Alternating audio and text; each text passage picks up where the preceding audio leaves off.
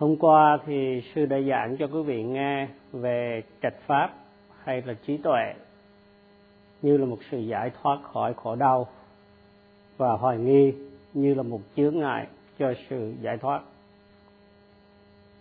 Trạch pháp là tuệ giác phân biệt được những cái điều thiện và bất thiện một cách rõ ràng và rốt ráo.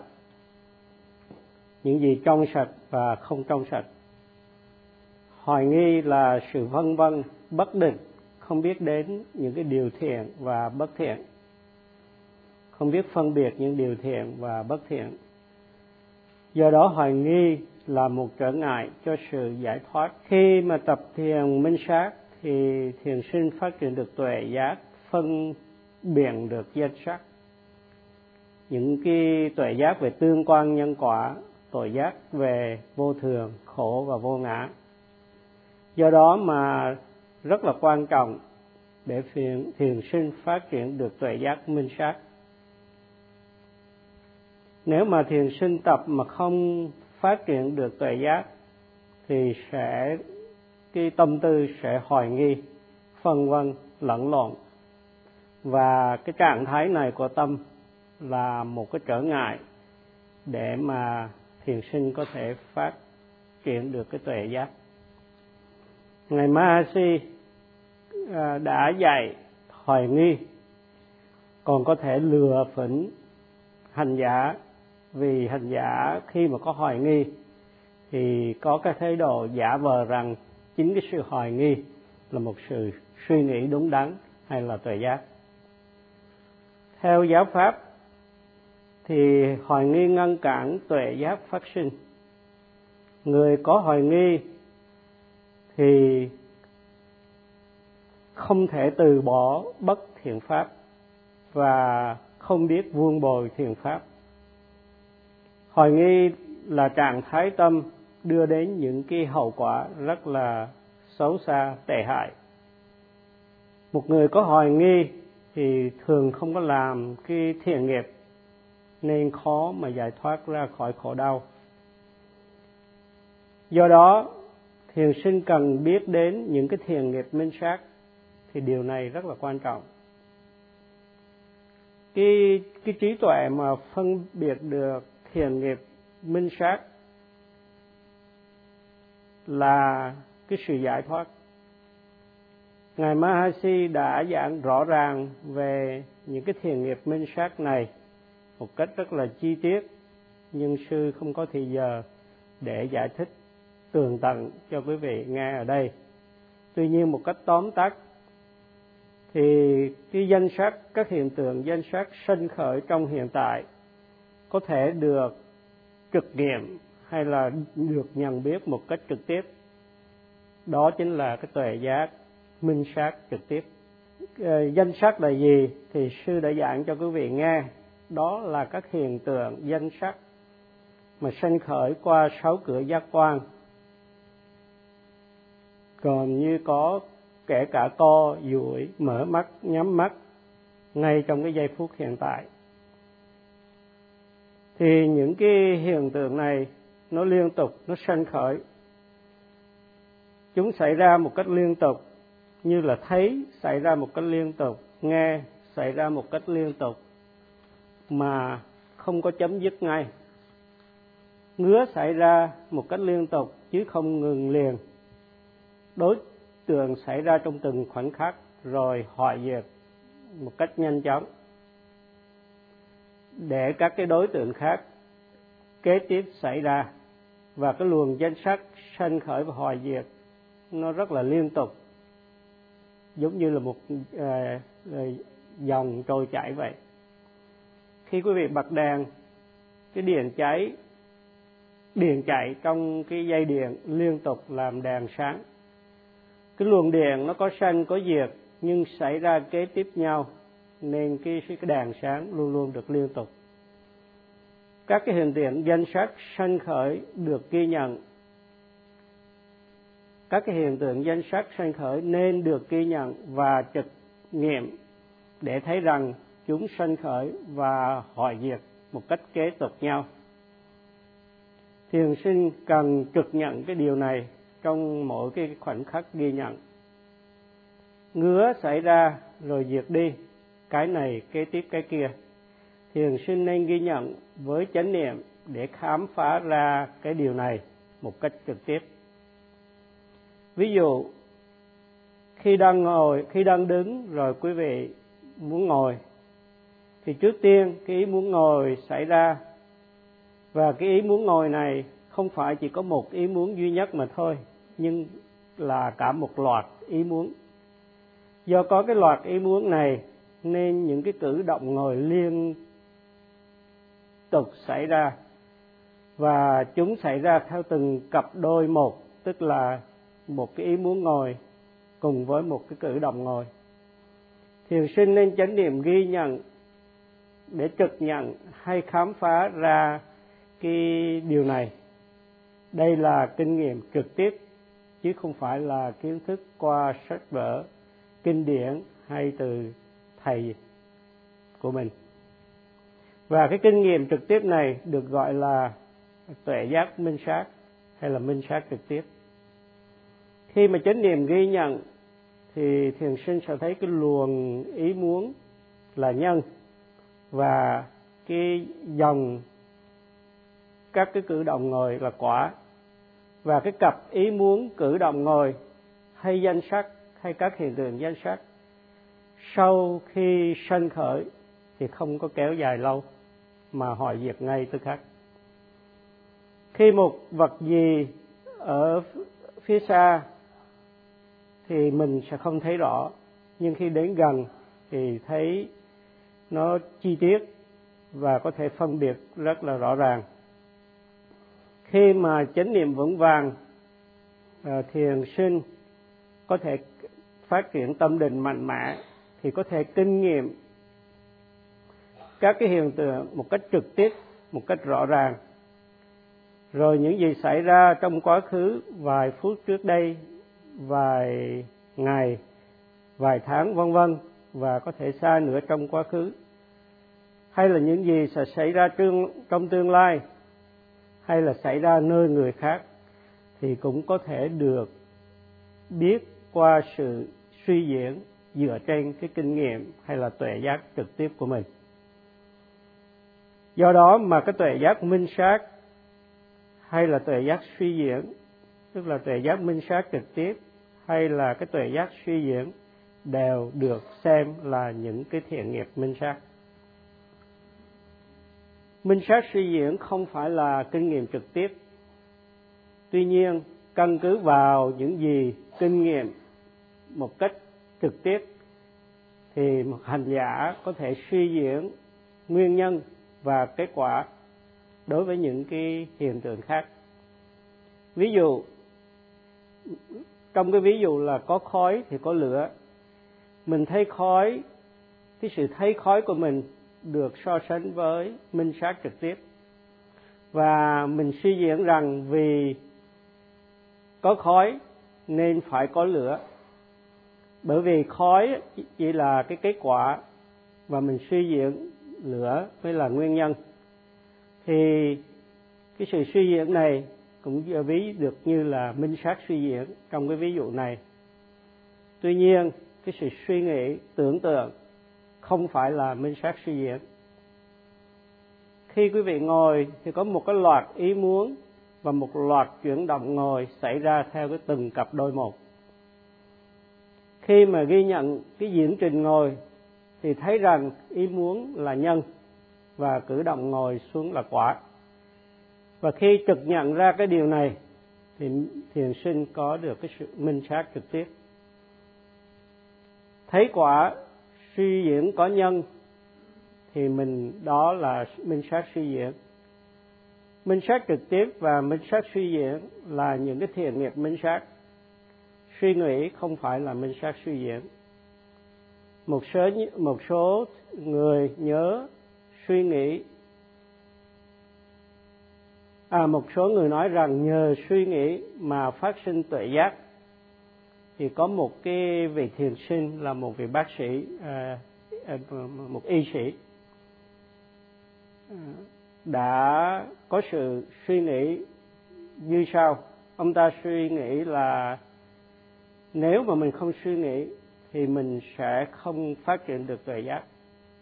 Và khi mà được các thiền sư dạy là không nên suy nghĩ thì ông không có hài lòng. Nhưng mà nhờ qua cố gắng thực tập ông khám phá ra cái cái những cái gì mà thiền sinh dạy là thiền sư dạy là đúng. Thì qua cái kinh nghiệm của ông cho nên cuối cùng ông xác nhận rằng cái sự suy nghĩ không phải là minh sát à, không phải là cái những cái tuệ giác minh sát. Một cái bậc trí thì phát triển tuệ giác từng giai đoạn và cuối cùng thì chứng ngộ được niết bàn thoát khỏi khổ đau. Do đó mà thiền sinh nên liên tục ghi nhận các đối tượng, danh sắc sanh khởi qua sáu cửa giác quan ngay tức khắc, khít khao và chính xác với các trạng thái hướng tâm và nỗ lực, tức là tầm và tấn để tâm mình trực diện với đề mục. Nhờ vậy mà mình phát triển chánh niệm và khi chánh niệm liên tục thì trở nên vững vàng và tâm có sát na định. Đây là những cái yếu tố hỗ trợ cho sự thực tập. Những yếu tố hỗ trợ khác như là có giới trong sạch, cái thọ hạnh đầu đà. Tức là khi mà tu phát cái tâm thọ hạnh đầu đà, thì một vị sư chỉ giữ có ba y, ăn một ngày một bữa thì cái sự tu tập như vậy cũng hỗ trợ cho cái tuệ giác phát triển. Giới rất là quan trọng. Giới giúp mình tránh làm những cái điều bất thiện. Khi mình thọ giới thì mình sẽ tránh được những cái bất thiện nghiệp. Tuy nhiên, cái hành đầu đà thì nếu mình không có thọ đầu đà thì cũng không có hại gì hết. Nhưng mà thọ thì có lợi. Do nên trong một cái ý nghĩa hành đầu đà cũng được xem là một loại giới, nhưng mà không phải như những cái giới tích cực mà mình thọ thiền chỉ, tức là thiền vắng lặng, cũng hỗ trợ cho tuệ giác phát triển nếu sau khi mình tập thiền chỉ, mình dùng những cái chi thiền của các tầng thiền để làm đề mục mà hành thiền minh sát. Cái sự chú ý có trí tuệ hay là sự suy tư có trí tuệ cũng là một cái yếu tố hỗ trợ cho tuệ giác phát sinh. Cho nên tất cả những cái trạng thái tâm vừa kể ở trên là đều là những cái yếu tố hỗ trợ cho sự tu tập để thoát khỏi khổ đau. Trong các cái yếu tố hỗ trợ cho thiền minh sát kể trên thì có cái sự chú ý hay suy nghĩ có trí tuệ. Ai rồi cũng gặp những cái điều tốt và điều xấu trong cái cuộc đời, trong xã hội. Chúng ta không nên chỉ theo đuổi những cái điều tốt riêng cho mình. Những người ích kỷ thì thường chỉ nghĩ đến mình mà thôi, cho nên thường đi sai đường. Những, đối với những người này, nếu mà không được theo ý muốn thì họ rất là bất mãn.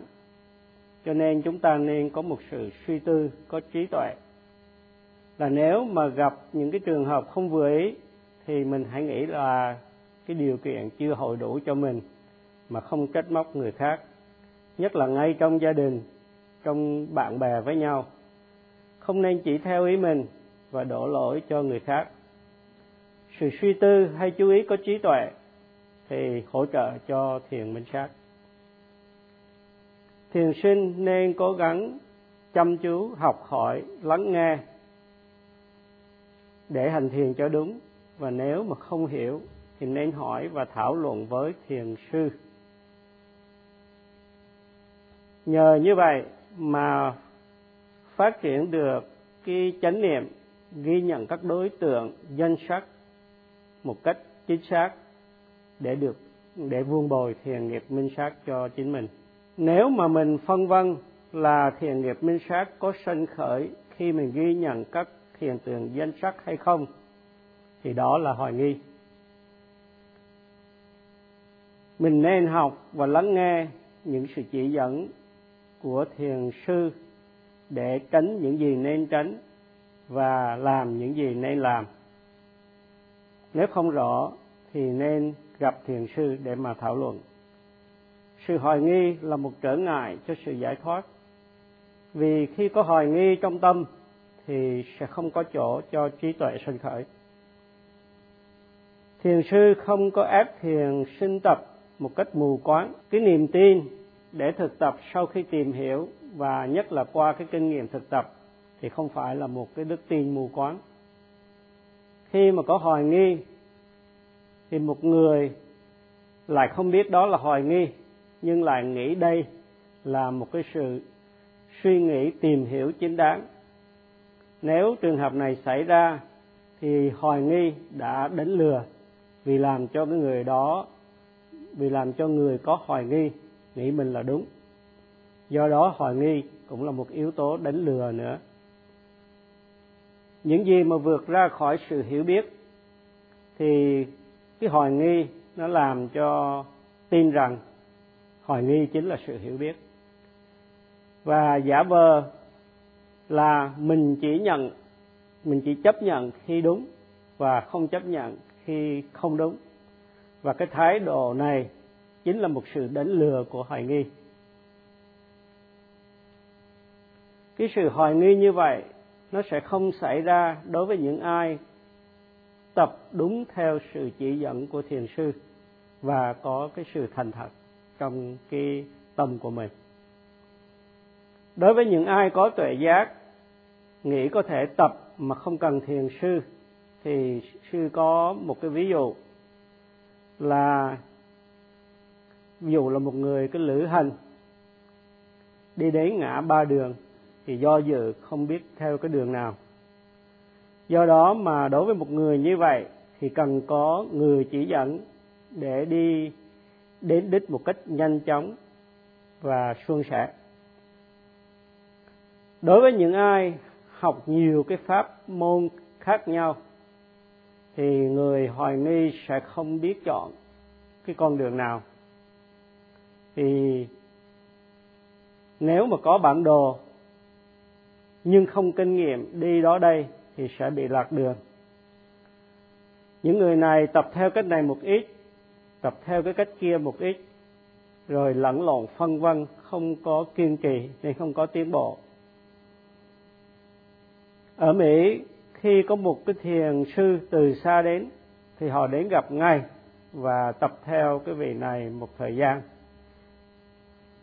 Rồi có một thiền sư khác đến, họ cũng đến gặp và tiền tập theo cái vị thiền sư thứ hai này một thời gian.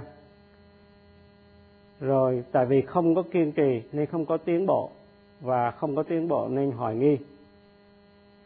Những cái người này thường nghĩ thiền sư, tập với thiền sư thứ hai thì nghĩ thiền sư đầu là sai. Rồi tập với thiền sư thứ ba thì nghĩ vì thiền sư thứ nhất và thiền sư thứ nhì sai. Thì thiền sinh loại này thì chẳng khác gì cái con cóc nhảy chỗ này, chỗ kia, lãng phí thời gian một cách vô ích. Hoài nghi được so sánh với người lữ hành đến ngã ba đường, có một cái câu chuyện là có một người lữ hành mang hành lý và khi đến một ngã ba đường, phân vân, không biết nên rẽ phải hay rẽ trái. Người này ngẩn ngơ, do dự, không quyết định được lúc không quyết được là đi đường nào. Lúc đó có một tên cướp đến lấy đồ của người lữ hành và bắt cái người lữ hành này. Cái người mà lữ hành đến ngã ba đường, phân vân, do dự thì được so sánh với thiền sinh tập với tâm hoài nghi. Phân vân là, phân vân khiến cho cái người thiền sinh này không đạt thêm tiến bộ nào nữa cũng giống như người lữ hành bị cướp ngay tại ngã ba đường và bị bắt, người cướp bắt giam, thì thiền sinh tập theo cách mình nghĩ là đúng, không có một kết quả nào cả. Thêm vào đó, thiền sinh bị giam hãm, trói buộc bởi tham sân si, như người lữ hành bị tên cướp bắt. Do đó, hoài nghi nên được loại bỏ bằng sự thực tập liên tục với tín và tấn, tức là với đức tin và cái nỗ lực kiên trì. Thiền sinh hãy dốc lòng thực tập cho đến khi viên thành mục đích thực tập của mình. Theo cái ví dụ người lữ hành đến ngã ba đường kể trên, thì quý vị đã hiểu rõ được hoài nghi là như thế nào rồi. Còn nếu mà quý vị vẫn chưa hiểu rõ, thì giống như đức phật có nói với một cái vị đạo sĩ mà sư đã kể hôm qua, là đối với những người hoài nghi như vậy, đức phật cũng như sư cũng chẳng giúp được gì nữa cả. Do đó mà khi đến thực tập, nên dựa theo cái kinh nghiệm thực tập của mình để biết đây là cái pháp hành đúng hay là sai, để trong tâm không còn phân vân hoài nghi nữa. Quý vị nên kiên trì, đừng có phân vân giữa các pháp hành mà thiền sinh đã thử qua. Hãy chọn và kiên trì thực tập với một pháp hành để biết rằng pháp hành đó đúng hay sai. Đừng là người lữ hành đến ngã ba đường, bị cướp, đi đồ và bị bắt giam. Thì sư sách tấn quý vị, hãy nỗ lực tinh cần thực tập để phát triển những cái tuệ giác qua từng cái giai đoạn và cuối cùng thì thành chứng ngộ niết bàn và đạt được sự giải thoát khỏi khổ đau. Sư sẽ tiếp vào ngày mai.